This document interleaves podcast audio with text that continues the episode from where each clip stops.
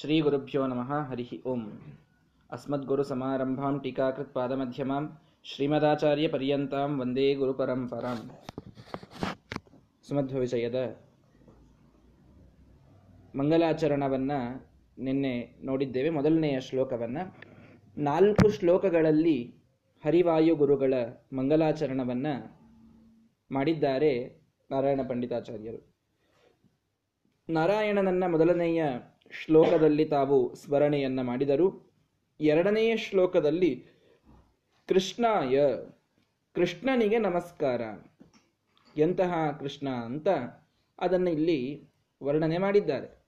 ಏನಿದರ ವಿಶೇಷ ಈ ಶ್ಲೋಕದ ವಿಶೇಷ ಅಂತಂದರೆ ಶ್ಲೇಷಾಲಂಕಾರ ಅಂತ ಸಂಸ್ಕೃತದಲ್ಲಿ ಒಂದು ಅಲಂಕಾರ ಬರ್ತದೆ. ಶ್ಲೇಷ ಅಂತಂದರೆ ಒಂದಕ್ಕೆ ಎರಡು ಅರ್ಥಗಳಿರ್ತವೆ. ಒಂದೇ ಮಾತಿಗೆ ಎರಡು ಅರ್ಥಗಳಿರ್ತವೆ. ಈ ಮಾಘೇ ಮೇಘೆ ಗತಂ ವಯಃ ಅಂತ ಒಂದು ಉದಾಹರಣೆ ಇರ್ತದೆ. ಶ್ಲೇಷಾಲಂಕಾರದ ಉದಾಹರಣೆ. ಮಾಘೆ ಮೇಘೆ ಗತಂ ವಯಃ ಅಂತಂದ್ರೆ ಏನರ್ಥ? ಮಾಘದ, ಮಾಘ ಮಾಸ, ಈಗ ಮಾಘ ಮಾಸ ನಡೆದಿದೆ ನೋಡಿ. ಮಾಘೆ ಮೇಘೆ. ಮಾಘ ಮಾಸದ ಮೇಘದಲ್ಲಿ, ಮೇಘದ ಮಧ್ಯದಲ್ಲಿ, ಮೋಡಗಳ ಮಧ್ಯದಲ್ಲಿ ಗತಂ ವಯಃ. ವಯಃ ಅಂದ್ರೆ ಪಕ್ಷಿ ಅಂತ ಅರ್ಥ ಇದೆ. ಗತಂ ವಯಃ, ಒಂದು ಪಕ್ಷಿ ಹಾರಿ ಹೋಯಿತು ಅಂತ ಒಂದರ್ಥ. ಮಾಘೇ ಮೇಘೇ ಗತಂ ವಯಃ. ವಯಃ ಅಂದ್ರೆ ವಯಸ್ಸು ಅಂತ ಅರ್ಥ ಇದೆ. ಆ ವಯಸ್ಸು ಮಾಘನ ಕಾವ್ಯದಲ್ಲಿ, ಮೇಘದ ಕಾವ್ಯದಲ್ಲಿ ಹೋಯಿತು. ಮಾಘ ಅಂತ ಶ್ರೇಷ್ಠರಾದ ಒಬ್ಬ ಕವಿ, ಅವನು ಬರೆದಂತಹ ಕಾವ್ಯ, ಮೇಘದೂತ ಅನ್ನುವಂಥದ್ದು ಕಾಳಿದಾಸ ಬರೆದ ಕಾವ್ಯ, ಹೀಗೆ ಮಾಘೇ ಮೇಘೇ ಗತಂ ವಯಃ ಅನ್ನೋದಕ್ಕೆ ಈ ಅರ್ಥವನ್ನು ಮಾಡಲಿಕ್ಕೆ ಬರ್ತದೆ. ಇದಕ್ಕೆ ಶ್ಲೇಷಾಲಂಕಾರ ಅಂತ ಕರೀತಾರೆ. ಒಂದೇ ಶಬ್ದಕ್ಕೆ ಎರಡೆರಡು ಅರ್ಥಗಳು ಇರ್ತವೆ. ಆ ಅರ್ಥದಲ್ಲಿ ಈ ಒಂದು ಶ್ಲೋಕವು ಕೂಡ, ಒಂದೇ ಶ್ಲೋಕವಾದರೂ ಕೂಡ ಎರಡೆರಡು ಒಂದೊಂದು ಶಬ್ದಗಳಿಗೆ ಅರ್ಥವನ್ನು ಹೇಳ್ತಾ, ಅಂದ್ರೆ ಎರಡು ತಾತ್ಪರ್ಯಗಳನ್ನು ಹೇಳ್ತಾ, ಕೃಷ್ಣಾಯ ಅಂತಂದ್ರೆ ಇಬ್ಬರು ಕೃಷ್ಣರು ಬಹಳ ಪ್ರಸಿದ್ಧರಾಗಿದ್ದಾರೆ. ಕೃಷ್ಣ ಅತ್ಯಂತ ಪ್ರಸಿದ್ಧನಾದಂತಹ ಯದುಕುಲ ನಂದನನಾದಂತಹ ದ್ವಾರಕಾಧೀಶನಾದ ಕೃಷ್ಣ ಒಬ್ಬನಾದರೆ, ವಾಸಿಷ್ಠ ಕೃಷ್ಣ ಮಮದೇಹಿ ಕರಾವಲಂಬಂ ಅಂತ ಬರುವಂತೆ ವಾಸಿಷ್ಠ, ವಸಿಷ್ಠ ವಂಶದಲ್ಲಿ ಬರತಕ್ಕಂತಹ ಕೃಷ್ಣ ಅಂದರೆ ವೇದವ್ಯಾಸ ದೇವರು ಅಂತ ಅರ್ಥ.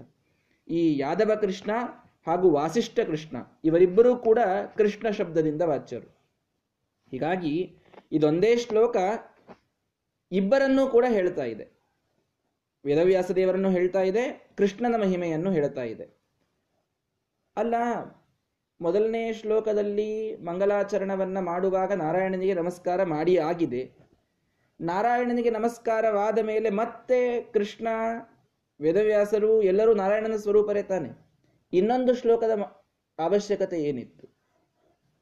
ಒಂದೇ ಶ್ಲೋಕದಲ್ಲಿ ಮಂಗಲಾಚರಣದಲ್ಲಿ ನಾರಾಯಣನನ್ನೇ ತಾವು ಮೊದಲಿಗೆ ನಮಸ್ಕಾರ ಮಾಡಿದ್ದರಿಂದ, ಎರಡನೇ ಶ್ಲೋಕದಲ್ಲೂ ಮತ್ತೆ ನಾರಾಯಣನಿಗೆ ಮಾಡೋದಾದರೆ, ಅದು ದ್ವಿರುಕ್ತಿ ಆಯಿತಲ್ಲ, ದೋಷವಾಯಿತಲ್ಲ?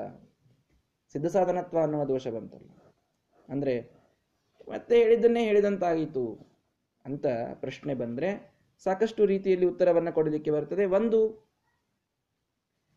ಪರಮಾತ್ಮನಿಗೆ ಎಷ್ಟು ಸಲ ನಮಸ್ಕಾರ ಮಾಡಿದರೂ ಕಡಿಮೆ, ಒಂದೇ ಶ್ಲೋಕದಲ್ಲಿ ತೃಪ್ತಿ ಆಗಿರಲಿಕ್ಕಿಲ್ಲ ಅನ್ನೋದಕ್ಕೆ ಎರಡನೇ ಶ್ಲೋಕವನ್ನು ಮಾಡಿದ್ದಾರೆ ಅಂತ ಅಂದುಕೊಳ್ಳಿ.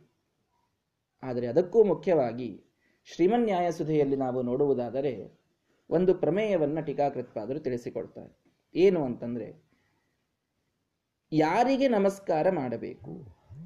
ಮೂರು ಜನರಿಗೆ ಮಂಗಲಾಚರಣವನ್ನ ಮಾಡುವಾಗ ಮೂರು ಜನರಿಗೆ ನಮಸ್ಕಾರವನ್ನು ಮಾಡಬೇಕಂತೆ. ಮುಖ್ಯವಾಗಿ ಮೂರು ಜನ ಯಾರು ಅಂದ್ರೆ ಅಧಿಕೃತ, ವಿಶಿಷ್ಟ, ಇಷ್ಟ ಅಂತ ಮೂರು ಜನರನ್ನ ಟೀಕಾಕೃತ್ಪಾದರು ಹೇಳ್ತಾರೆ. ಯಾವನು ಎಲ್ಲರಿಗಿಂತಲೂ ವಿಶಿಷ್ಟನಾಗಿದ್ದಾನೆ ಅವನಿಗೆ ನಮಸ್ಕಾರ ಮಾಡಬೇಕು. ಅದಾದ ನಂತರದಲ್ಲಿ ಯಾವನು ನೀವು ಮಾಡುವ ಗ್ರಂಥಕ್ಕೆ ಅಧಿಕೃತನಾಗಿದ್ದಾನೆ ಅಂದ್ರೆ ಯಾರ ಬಗ್ಗೆ ನೀವು ಈ ಗ್ರಂಥವನ್ನ ಮಾಡ್ತಾ ಇದ್ದೀರಿ? ಯಾರು ಇದಕ್ಕೆ ಪ್ರತಿಪಾದ್ಯ? ಯಾರು ಸಬ್ಜೆಕ್ಟ್? ಅಂಥವರಿಗೆ ನಮಸ್ಕಾರ ಮಾಡಬೇಕು, ಅಧಿಕೃತ ಅಂತ. ಮೂರನೇದ್ದು, ಯಾವನು ನಿಮಗೆ ಬಹಳ ಇಷ್ಟನಾದಂತಹ ದೈವ, ಅವನಿಗೆ ನಮಸ್ಕಾರ ಮಾಡಬೇಕು ಮೂರು ಜನರಿಗೆ ನಮಸ್ಕಾರ ಮಾಡಬೇಕು, ವಿಶಿಷ್ಟ, ಇಷ್ಟ, ಅಧಿಕೃತ ಅಂತ.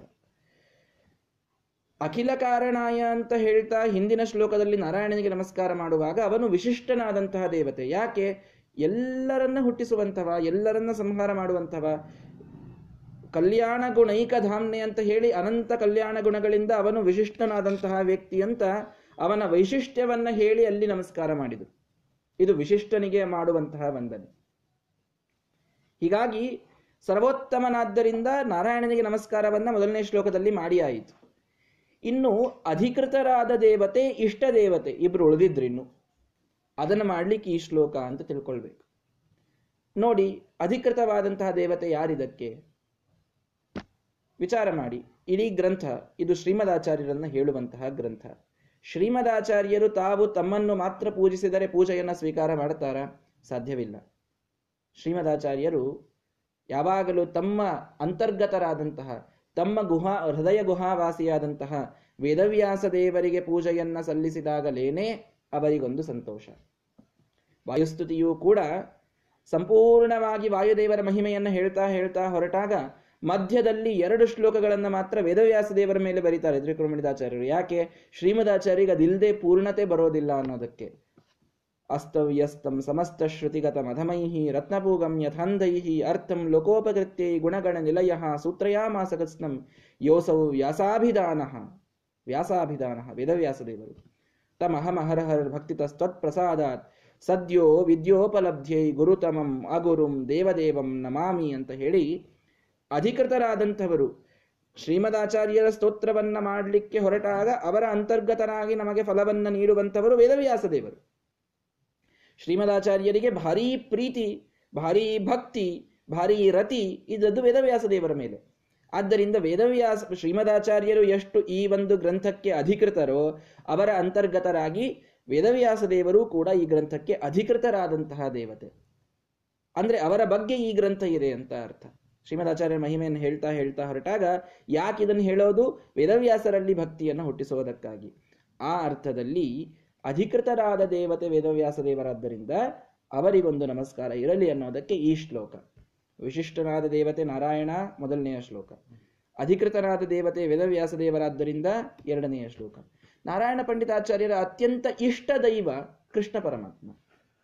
ಆ ಒಂದು ಸಮಗ್ರ ಪರಶುರಾಮ ಕ್ಷೇತ್ರಕ್ಕೇನೆ ಶ್ರೀಮದಾಚಾರ್ಯರು ಯಾವಾಗ ಕೃಷ್ಣನನ್ನ ಪ್ರತಿಷ್ಠಾಪನೆಯನ್ನ ಮಾಡಿದರೋ ಆಗ ಆ ಪೂರ್ಣ ಕ್ಷೇತ್ರಕ್ಕೆ ಅತ್ಯಂತ ಇಷ್ಟನಾದ ದೇವತೆ ಅಂತಂದ್ರೆ ಅಲ್ಲಿ ಕೃಷ್ಣ ಪರಮಾತ್ಮನೇ. ಸಿದ್ಧಿ, ವಿಘ್ನ, ಮುಖ, ದೋಷ, ಭೇಷಜಂ ಅಂತ ಶ್ರೀಮದಾಚಾರ್ಯರು ತಮಗೆ ಬರುವಂತಹ ಎಲ್ಲ ವಿಘ್ನಗಳಿಗೆ ಪರಿಹಾರ ಮಾಡಿಕೊಳ್ಳಲಿಕ್ಕಾಗಿ ಸಜ್ಜನರಿಗಂತೆ ಸ್ಥಾಪನೆ ಮಾಡಿದ್ದಂತಹ ಮೂರ್ತಿ, ಅದು ಬಾಲಕೃಷ್ಣನ ಮೂರ್ತಿ. ಕೃಷ್ಣ ಯಾರಿಗೆ ಇಷ್ಟ ಇಲ್ಲ ಹೇಳಿ.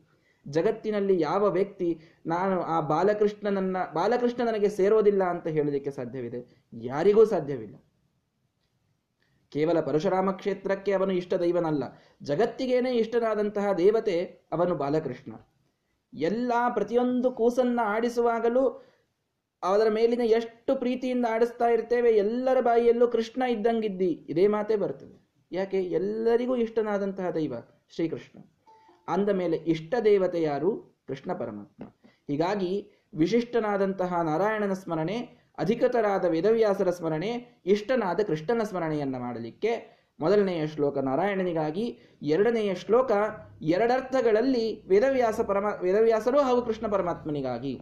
ಹೆಣೆದಿಟ್ಟು ಶ್ರೀಮದ್, ಈ ನಾರಾಯಣ ಪಂಡಿತಾಚಾರ್ಯರು, ನಮ್ಯತ್ವ ಪ್ರಯೋಜಕವಾದಂತಹ ಈ ಮೂರು ಧರ್ಮಗಳೇನಿವೆಯೋ ವಿಶಿಷ್ಟತ್ವ, ಇಷ್ಟತ್ವ ಮತ್ತು ಅಧಿಕೃತತ್ವ, ಈ ಮೂರನ್ನೂ ಕೂಡ ತಾವು ಹೊಂದಿಸಿ ತೋರಿಸಿದ್ದಾರೆ ಅಂತನ್ನೋದನ್ನ ಈ ಸುಧೆಯ ಒಂದು ಸೂಕ್ಷ್ಮ ಪ್ರಮೇಯವನ್ನ ಇದರಲ್ಲಿ ನಾವು ತಿಳಿದುಕೊಂಡು ಇದರ ಅರ್ಥವನ್ನ ಮೊದಲಿಗೆ ನೋಡೋಣ.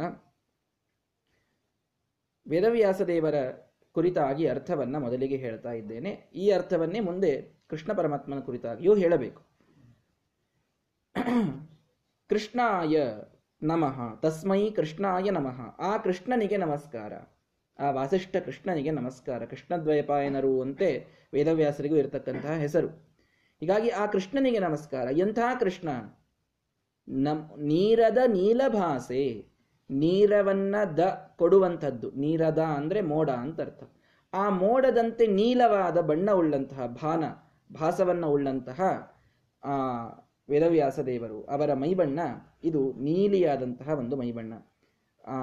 ಮೋಡದ ಏನೊಂದು, ಕಾರ್ಮೋಡದ ಒಂದು ಬಣ್ಣ ಇರುತ್ತದೋ, ಆ ದೇಹದ ವರ್ಣವನ್ನು ಉಳ್ಳಂಥವರು ವೇದವ್ಯಾಸ ದೇವರಾದ್ದರಿಂದ ನೀರದ ನೀಲಭಾಸೆ ಅವರ ವಿಜ್ಞಾನ ರೋಚಿ ಪರಿಪೂರಿತಾಂತರ್ ಬಾಹ್ಯಾಂಡಕೋಶಂ ಹರಿತೋಪಲಾಭಂ ಅಂತ ಬಂತು. ಈ ಹರಿತೋಪಲ ಅಂತಂದ್ರೆ ಅದೇ. ನೀಲವಾದಂತಹ ಒಂದು, ಬಣ್ಣ ಉಳ್ಳಂತಹ ಒಂದು ರತ್ನ. ಅದರ ಆಭ, ಅದರ ಕಾಂತಿ ಇದ್ದದ್ದವರು ಇದ್ದಂಥವರು ವೇದವ್ಯಾಸ ದೇವರು ಅಂತ. ಹೀಗಾಗಿ ನೀರದ ನೀಲಭಾಸೆ, ಮೋಡದಂತೆ ಇರುತ್ತ ಮೋಡದಂತೆ ನೀಲಿಯಾದ ಕಾಂತಿಯನ್ನ ಉಳ್ಳಂತಹ ಕೃಷ್ಣಾಯ ವೇದವ್ಯಾಸ ದೇವರು. ಮತ್ತೆಂಥವರು ಕೃಷ್ಣಾರಮಣ ಪ್ರಿಯಾಯ. ಕೃಷ್ಣಾರಮಣ. ಕೃಷ್ಣ ಅನ್ನುವುದು ದ್ರೌಪದಿಗೆ ಇದ್ದ ಹೆಸರು. ಕೃಷ್ಣಾರಮಣ ದ್ರೌಪದಿಯ ಮುಖ್ಯರಾದಂತಹ ದ್ರೌಪದಿಗೆ ಮುಖ್ಯವಾಗಿ ರಮಣವನ್ನ, ಆನಂದವನ್ನ ನೀಡಿದಂಥವರು ಭೀಮಸೇನ ದೇವರು. ಕೃಷ್ಣಾರಮಣ ಅಥವಾ ಪಾಂಡವರು ಅವರಿಗೆ ಪ್ರಿಯಾಯ, ಅತ್ಯಂತ ಪ್ರಿಯರಾದಂತಹ ದೇವತೆ ವೇದವ್ಯಾಸ ದೇವರು. ಭೀಮಸೇನ ದೇವರು ಅಂತ ಯಾಕೆ ತೆಗೆದುಕೊಳ್ಬೇಕು ಅಂದ್ರೆ, ಮುಂದೆ ಭೀಮಸೇನ ದೇವರ ಕಥೆಯನ್ನು ಹೇಳ್ತಾ ಇರಬೇಕಾದಾಗ ಅಲ್ಲಿ ಒಂದು ಮಾತು ಬರ್ತದೆ. ಸಮರ್ಪ್ಯ ಕೃತ್ಯಾನಿ ಕೃತೀಕೃತಾನಿ ವ್ಯಾಸಾಯ ಭೂಮ್ನೇ ಸುಕೃತಾನಿ ತಾವತ ಅಂತ. ವೇದವ್ಯಾಸ ದೇವರಿಗೆ ತಮ್ಮ ಎಲ್ಲ ಕರ್ಮಗಳನ್ನ ಸಮರ್ಪಣೆಯನ್ನ ಮಾಡಿದರು. ಏಕಚಕ್ರ ನಗರದಲ್ಲಿ ಭೀಮಸೇನ ದೇವರು ಅಂತ ಬರ್ತದೆ. ಹೀಗಾಗಿ ಕೃಷ್ಣಾರಮಣ ಪ್ರಿಯಾಯ. ವೇದವ್ಯಾಸ ದೇವರಿಗೆ ಅತ್ಯಂತ ಪ್ರಿಯನಾದಂತ, ವೇದ, ಪಾಂಡವರಿಗೆ ಅತ್ಯಂತ ಪ್ರಿಯರಾದಂತಹ ವೇದವ್ಯಾಸ ದೇವರು ಅಂಥವರಿಗೆ ನಮಸ್ಕಾರ. ಎಂತಹ ವೇದವ್ಯಾಸ ದೇವರು ಅಂದರೆ, ಯತ್ ಪಾಲಿತಂ ಗೋಕುಲಂ, ಯಾರು ಪಾಲಿಸಿದಂತಹ ಒಂದು ಗೋಕುಲ ಗೋಕುಲ ಅಂತಂದ್ರೆ ಏನು ಹೇಳಿ? ಗೋ ಅಂದರೆ ಮಾತುಗಳು, ಮಾತುಗಳ ಕುಲ. ಅಂದ್ರೆ ಶಾಸ್ತ್ರ ಅಂತ ಅರ್ಥ. ಗೋಕುಲ ಅನ್ನೋದಕ್ಕೆ ಶಾಸ್ತ್ರ ಅಂತ ಅರ್ಥ. ಯಾರು ಪಾಲಿಸಿದಂತಹ ಶಾಸ್ತ್ರ, ಯಾರು ರಕ್ಷಿಸಿದಂತಹ ಗೋಕುಲ ಅಂದರೆ ಶಾಸ್ತ್ರ, ನಿತ್ಯಂ ಅನಾಕುಲಂ ಅನಾವಿರಾತ್ಮ ಉಲ್ಲಲಾಸ. ನಿತ್ಯದಲ್ಲಿ ಅನಾಕುಲವಾಗಿ. ಆಕುಲ ಅಂತಂತಂದ್ರೆ ನಾವು ವ್ಯತ್ಯಾಸ. ಅದೇ ಹಿಂದೆ ಮುಂದೆ ಸ್ವಲ್ಪ ತಿರುವು ಮುರುವು ಮಾಡೋದು. ಆದರೆ ವೇದವ್ಯಾಸ ದೇವರು ಬಂದಾಗ, ವೇದವ್ಯಾಸ ದೇವರು ಬರುವಕ್ಕಿಂತಲೂ ಮೊದಲಿಗೆ ಅಸ್ತವ್ಯಸ್ತಂ ಸಮಸ್ತ ಶ್ರುತಿಗತಂ ಅಧಮೈಹಿ ರತ್ನ ಪೂಗಂ ಯಥಾ ಅಂಧೈಹಿ ಅಂತ ಬಂತಲ್ಲ? ಅಂದರೆ ಅಂಧರ ಕೈಯಲ್ಲಿ ಮಹಾರತ್ನಗಳನ್ನೆಲ್ಲ ಕೊಟ್ಟು ಮಾಲೆಯನ್ನ ಮಾಡಲಿಕ್ಕೆ ಕೊಟ್ಟರೆ ಅವರೇನಾದರೂ ಸುಂದರವಾದ ಮಾಲೆಯನ್ನು ಮಾಡಲಿಕ್ಕೆ ಸಾಧ್ಯವಾ? ಯಾವ ರತ್ನ ಎಲ್ಲಿಡಬೇಕು ಅಂತ ಗೊತ್ತೇ ಆಗೋದಿಲ್ಲ ಅವರಿಗೆ. ಹಾಗೆ ಶಾಸ್ತ್ರದ ಸಮಗ್ರವಾದಂತಹ ವಾಂಗ್ಮಯ ಅಸ್ತವ್ಯಸ್ತವಾಗಿ ಹೋಗಿತ್ತು. ವೇದವ್ಯಾಸ ದೇವರು ಬರೋಕ್ಕಿಂತಲೂ ಮೊದಲಿಗೆ ಅಧಮರ ಕೈಯಲ್ಲಿ ಸಿಕ್ಕ ಶಾಸ್ತ್ರಗಳೆಲ್ಲ ವ್ಯತ್ಯಸ್ತವಾಗಿ ಹೋಗಿದ್ದು ಎಲ್ಲ ಒಂದಿಲ್ಲ ಒಂದು ದಿಕ್ಕಿಗೆ ಹೋಗಿದ್ದು ಬಿಟ್ಟು ಯಾವುದು ಸರಿಯಾಗಿ ಹೇಗೆ ವೇದವನ್ನು ಹೇಗೆ ಅನ್ನಬೇಕು ವೇದದ ಜ್ಞಾನ ಎಂಥದ್ದು, ಇದು ಯಾವುದೂ ಯಾರಿಗೂ ಗೊತ್ತಿರಲಿಲ್ಲ. ಆದರೆ ವೇದವ್ಯಾಸ ದೇವರು ಬಂದಾಗ, ಆ ಗೋಕುಲ, ವೇದಗಳ ಕುಲ ಇದೇನಾಯಿತು? ಅನಾಕುಲವಾಯಿತು. ಅರ್ಥಾತ್ ವ್ಯತ್ಯಾಸಹೀನವಾಯಿತು. ಅದರಲ್ಲಿನ ವ್ಯತ್ಯಾಸಗಳೆಲ್ಲ ಹೊರಟೋದು ಎಲ್ಲವೂ ಸರಿಯಾದ ಕ್ರಮದಲ್ಲಿ ಬಂತು. ಅನಾವಿಲಾತ್ಮ. ಆವಿಲ ಅಂತಂತಂದ್ರೆ ದೋಷಗಳು. ಅನಾವಿಲಾತ್ಮ. ಎಲ್ಲ ದೋಷಗಳು, ಅರ್ಥಾತ್ ವೇದಗಳಿಗೆ ಏನೊಂದು ಅಪಾರ್ಥಗಳನ್ನು ಮಾಡಿಟ್ಟಿದ್ರೋ, ಎಲ್ಲ ತಪ್ಪು ತಪ್ಪು ತಪ್ಪು ಅರ್ಥಗಳನ್ನು ಏನನ್, ಏನೆಲ್ಲ ಜನರು ಆಗ ಮಾಡಿಟ್ಟಿದ್ರೋ, ಅದೆಲ್ಲವನ್ನ ತೊಳೆದು ಹಾಕಿದರು ಶುದ್ಧವಾದಂತಹ ವೇದದ ಅರ್ಥವನ್ನ ವೇದವ್ಯಾಸ ದೇವರು ನಮಗೆ ನೀಡಿದರು. ಕ್ರಮ ವ್ಯತ್ಯಾಸವನ್ನು ಹೋಗಿಸಿದರೂ ಅನಾಕುಲ. ದೋಷದಲ್ಲಿ, ಅರ್ಥದಲ್ಲಿನ ದೋಷಗಳನ್ನು ಹೋಗಿಸಿದರೂ ಅದಕ್ಕೆ ಅನಾವಿಲಾತ್ಮ.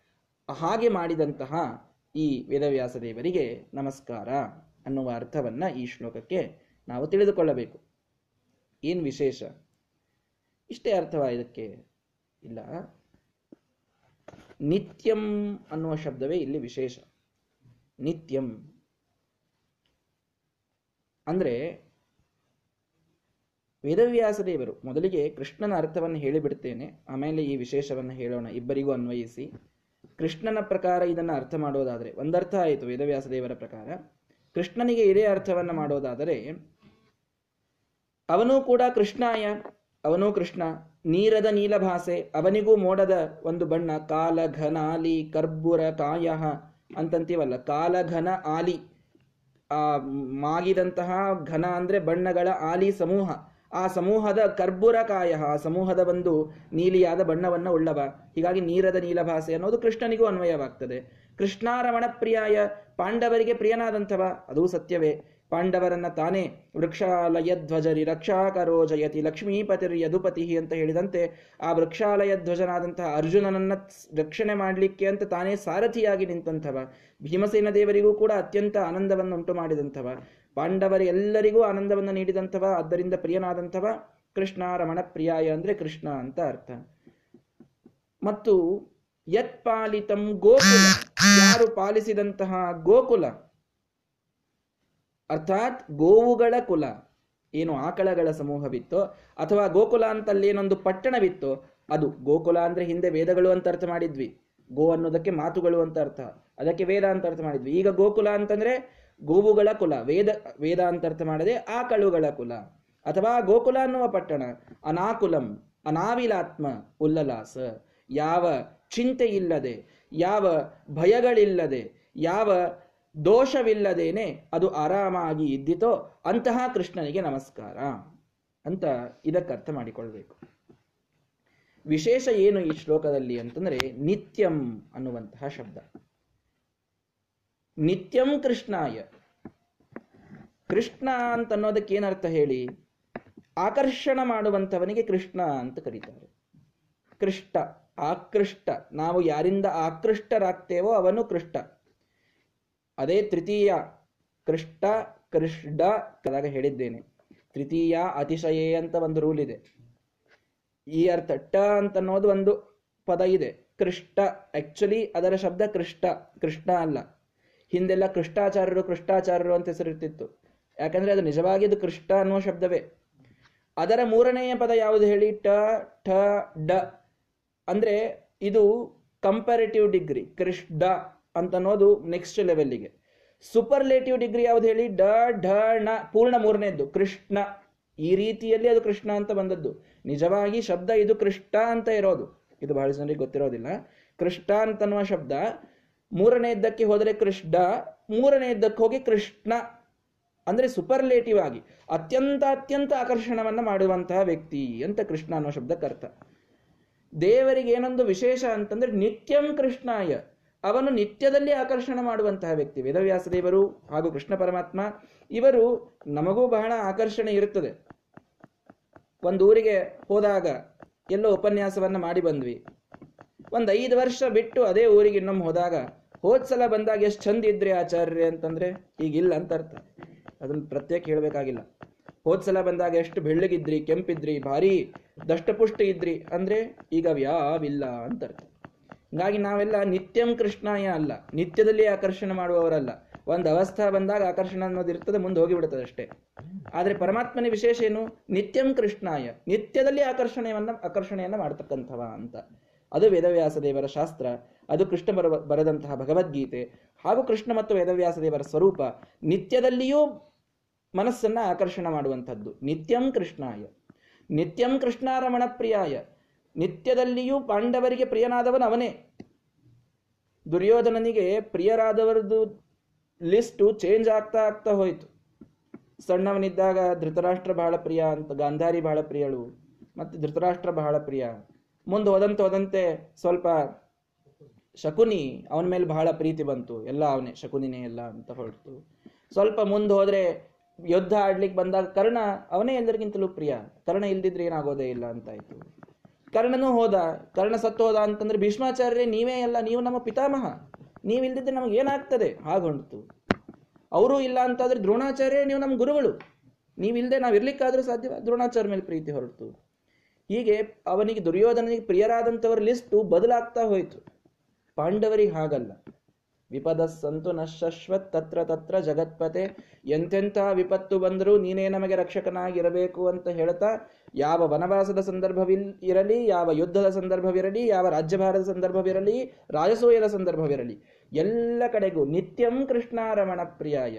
ನಿತ್ಯದಲ್ಲಿಯೂ ಪಾಂಡವರಿಗೆ ಪ್ರಿಯನಾದಂಥವ ಇವನೇ ಆದ್ದರಿಂದ ಈ ನಿತ್ಯ ಅಂತನ್ನುವ ಶಬ್ದ ನಮಗೆ ವಿಶೇಷವಾದ ಅರ್ಥವನ್ನು ತಿಳಿಸಿಕೊಡುತ್ತದೆ. ಅಷ್ಟೇ ಅಲ್ಲ, ನಿತ್ಯಂ ಯತ್ಪಾಲಿತಂ ಗೋಕುಲಂ ನಿತ್ಯಂ. ಅಂದರೆ ನಿತ್ಯವಾದಂತಹ ಗೋಕುಲ. ವೇದವ್ಯಾಸ ದೇವರು ಅವರು ಏನನ್ನು ಉದ್ಧಾರ ಮಾಡಿದ್ದಾರೆ ಹೇಳಿ? ಗೋಕುಲ ಅಂತಂದರೆ ಗೋ ಅಂದರೆ ಮಾತು ಅಂತ ಅರ್ಥ ಮಾಡಿದ್ವಿ. ಮಾತುಗಳ ಕುಲ. ಮಾತುಗಳ ಕುಲ ಅಂತಂದ್ರೆ ನೀವು ವೇದಾಂತ ಯಾಕೆ ಅರ್ಥ ಮಾಡ್ಬೇಕಪ್ಪ? ನಿತ್ಯಂ ಗೋಕುಲಂ. ನಿತ್ಯವಾದಂತಹ ಮಾತುಗಳು ಅಂತಂದ್ರೆ ಯಾವ? ಅಪೌರುಷೇಯವಾದಂತಹ ಮಾತುಗಳು ಅಂತ ಅರ್ಥ. ನಿತ್ಯ ಗೋಕುಲ ಅಂತಂತಂದ್ರೆ. ನಿಮ್ಮ ಮಾತು ಅಪೌರುಷ ಏನು? ನಿತ್ಯ ಏನದು ದಾಸ ಸಾಹಿತ್ಯ ನಿತ್ಯ ಅಲ್ಲ. ಯಾವುದೂ ನಿತ್ಯವಲ್ಲ. ಕೇವಲ ಅಪೌರುಷೇಯವಾದಂತಹ ವೇದವೊಂದನ್ನು ಬಿಟ್ಟರೆ ಇನ್ಯಾವುದೂ ನಿತ್ಯವಾದಂತಹ ಸಾಹಿತ್ಯವಲ್ಲ. ನಿತ್ಯವಾದಂತಹ ವಾಂಗ್ಮಯವಲ್ಲ. ಕೇವಲ ಅಪೌರುಷೇಯವಾದ ಅನಾದಿ ನಿತ್ಯವಾದ ವೇದಗಳೊಂದೇ ನಿತ್ಯ ಗೋಕುಲ. ಆದ್ದರಿಂದ ನಿತ್ಯಂ ಗೋಕುಲಂ, ವೇದಗಳ ಕುಲವನ್ನೇ ಯಾರು ಉದ್ಧಾರ ಮಾಡಿದರೋ ಅಂತಹ ವೇದವ್ಯಾಸ ದೇವರು ನಿತ್ಯಂ ಗೋಕುಲಂ, ನಿತ್ಯಂ ಅನಾಕುಲಂ, ನಿತ್ಯಂ ಅನಾವಿರಾತ್ಮ ನಿತ್ಯದಲ್ಲಿ ಅದರಲ್ಲಿ ಬರುವ ವ್ಯತ್ಯಾಸವನ್ನು ತೆಗೆದುಹಾಕಿದರು. ಅದರಲ್ಲಿ ಬರ್ತಕ್ಕಂತಹ ಎಲ್ಲ ದೋಷಗಳನ್ನು ಕಿತ್ತಿ ಹಾಕಿ ಸರಿಯಾದ ಅರ್ಥವನ್ನು ಮಾಡಲಿಕ್ಕೆ ಬ್ರಹ್ಮಸೂತ್ರಗಳನ್ನು ವೇದವ್ಯಾಸ ದೇವರು ಬರೆದಿಟ್ಟರಲ್ಲ, ಅದರಿಂದ ನಿತ್ಯದಲ್ಲಿ ಅದನ್ನು ಶುದ್ಧ ಮಾಡಿದಂಥವರು ವೇದವ್ಯಾಸ ದೇವರು. ಗೋಕುಲ ಅರ್ಥಾತ್ ಆ ಆಕಳುಗಳ ಕುಲವನ್ನ ನಿತ್ಯದಲ್ಲಿಯೂ ಅದು ಭಯ ಇಲ್ಲದಂತೆ ಆರಾಮಾಗಿ ಇರುವಂತೆ ಅಥವಾ ಗೋಕುಲದ ಜನರನ್ನೆಲ್ಲ ನಿತ್ಯದಲ್ಲಿ ಅವರು ಭಯರಹಿತರಾಗಿ ಇರುವಂತೆ ಮಾಡಿದಂಥವ ಪರಮಾತ್ಮ ಶ್ರೀಕೃಷ್ಣ. ಅದರಿಂದ ನಿತ್ಯಂ ಅನಾಕುಲಂ ಅನಾವಿಲಾತ್ಮ ಉಲ್ಲಲಾಸ.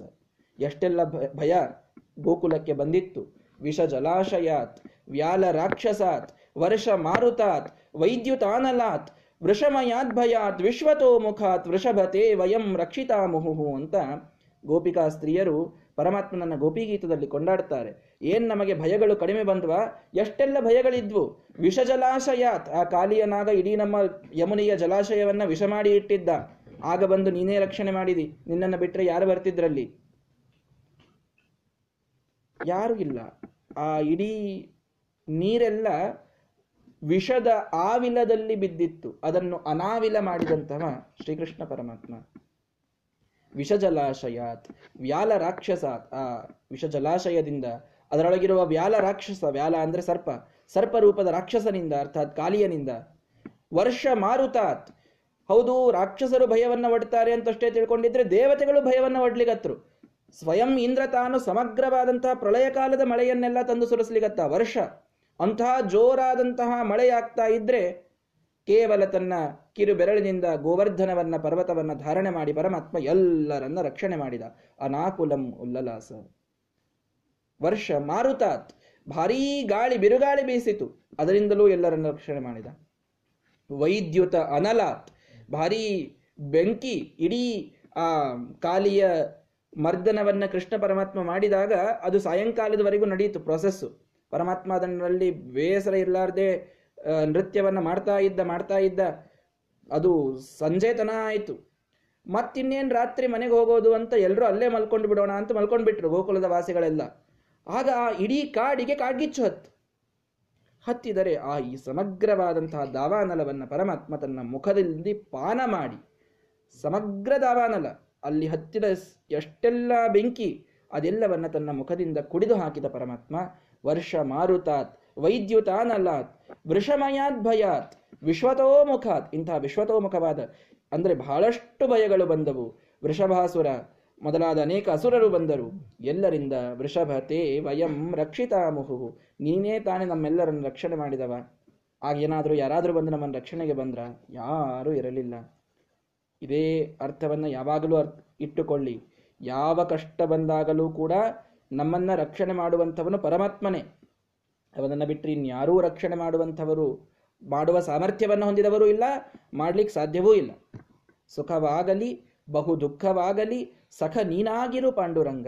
ಯಾವಾಗಲೂ ನಮ್ಮ ಸಖನಾಗಿ, ಸುಖದಲ್ಲಿಯೂ ದುಃಖದಲ್ಲಿಯೂ ನಮ್ಮ ಜೊತೆಗೆ ಇರತಕ್ಕಂತಹ ಏಕೈಕ ವ್ಯಕ್ತಿ ಅಂತಂದರೆ ಆ ಪಾಂಡುರಂಗ ಪರಮಾತ್ಮ ಒಬ್ಬನೇ.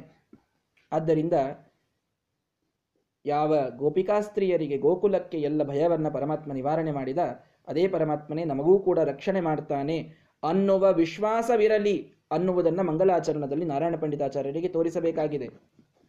ನೋಡಿ, ಸಾಕಷ್ಟು ರಾಕ್ಷಸರು ವಿಘ್ನವನ್ನ ಮಾಡಬಹುದು. ಗ್ರಂಥವನ್ನ ಓದ್ತಾ ಇದ್ದೇವೆ ನಾವು.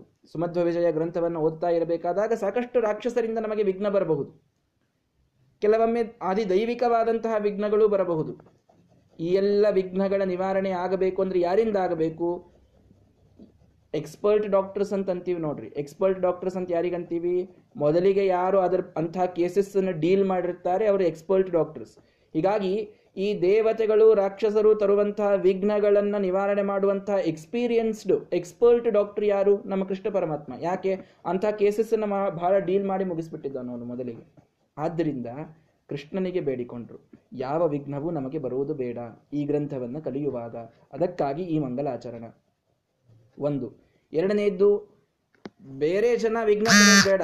ನಮ್ಮಲ್ಲಿ ಜ್ಞಾನ ಬೇಕಲ್ಲ. ನಮ್ಮಲ್ಲಿ ಏನೇ ಜ್ಞಾನ ಇಲ್ಲದೆ ಇದ್ರೆ ಅದು ಕೂಡ ಒಂದು ವಿಘ್ನವೇ. ನಮಗೆ ತಿಳಿದುಕೊಳ್ಳಲಿಕ್ಕಾಗದೇ ಇದ್ರೆ, ನಮಗೆ ಶಬ್ದಗಳಲ್ಲಿ ವ್ಯತ್ಯಾಸವಾಗಿ ಹೋದರೆ, ನಮಗೆ ಅರ್ಥ ತಿಳಿಯದೆ ಹೋದರೆ ಇಂಥ ವಿಘ್ನಗಳ ಪರಿಹಾರಕ್ಕೆ ಯಾರು ಬೇಕು? ಯಾರು ಸರಿಯಾದ ಅರ್ಥವನ್ನು ಮಾಡಿದ್ದಾರೆ? ಯಾರು ಶಬ್ದಗಳೆಲ್ಲ ವ್ಯತ್ಯಾಸವನ್ನು ತೆಗೆದಿದ್ದಾರೆ? ಅಂತ ವೇದವ್ಯಾಸ ದೇವರು ಬೇಕು. ಅವರು ಮಾತ್ರ ನಮಗೆ ಸರಿಯಾಗಿ ಅರ್ಥವನ್ನು ತಿಳಿಸಬಲ್ಲರು, ಶಬ್ದಗಳನ್ನು ಹೇಳಬಲ್ಲರು. ಆದ್ದರಿಂದ ವೇದವ್ಯಾಸ ದೇವರಿಗೆ ನಮಸ್ಕಾರ. ಈ ಅರ್ಥದಲ್ಲಿ ವೇದವ್ಯಾಸ ದೇವರಿಗೆ ಮತ್ತು ಕೃಷ್ಣ ಪರಮಾತ್ಮನಿಗೆ ಇಬ್ಬರಿಗೂ ಒಂದೇ ಶ್ಲೋಕದಲ್ಲಿ ನಾರಾಯಣ ಪಂಡಿತಾಚಾರ್ಯರು ನಮಸ್ಕಾರವನ್ನು ಮಾಡ್ತಾ, ಈ ಒಂದು ಶ್ಲೋಕದಿಂದ ಅಧಿಕೃತ ಮತ್ತು ಇಷ್ಟ ದೇವತೆಗೆ ವಂದನವನ್ನು ಮಾಡಿ, ಮುಂದೆ ತಾವು ಹರಿಯ ಸ್ಮರಣೆ ಆಯಿತು ಇನ್ನು ವಾಯುದೇವರ ಸ್ಮರಣೆ ಅಂತ ಈ ಗ್ರಂಥಕ್ಕೆ ಮುಖ್ಯ ಪ್ರತಿಪಾದ್ಯರಾದಂತಹ ಶ್ರೀಮದಾಚಾರ್ಯರ ಶ್ಲೋಕವನ್ನ ಮುಂದಿನ ಮೂರನೆಯ ಶ್ಲೋಕದಲ್ಲಿ ಮಾಡ್ತಾರೆ. ಅದರ ತಾತ್ಪರ್ಯವನ್ನು ನಾವು ನಾಳೆಗೆ ತಿಳಿಯೋಣ ಅಂತ ಹೇಳ್ತಾ ಇವತ್ತಿನ ಪಾಠವನ್ನು ಇಲ್ಲಿಗೆ ಮುಗಿಸ್ತಾ ಇದ್ದೇನೆ. ಶ್ರೀಕೃಷ್ಣಾರ್ಪಣ ಮಸ್ತು